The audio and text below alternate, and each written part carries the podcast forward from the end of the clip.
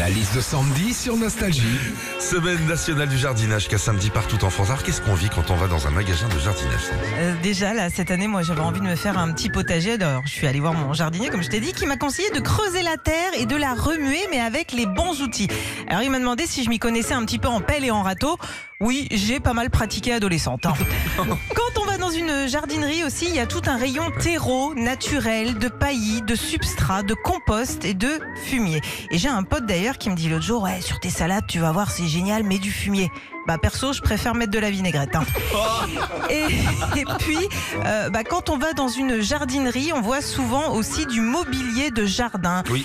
Euh, des tables en bois, des coffres de rangement, euh, abris de jardin ou abri-bûches hein, pour ranger les stères de bois. Ah bon?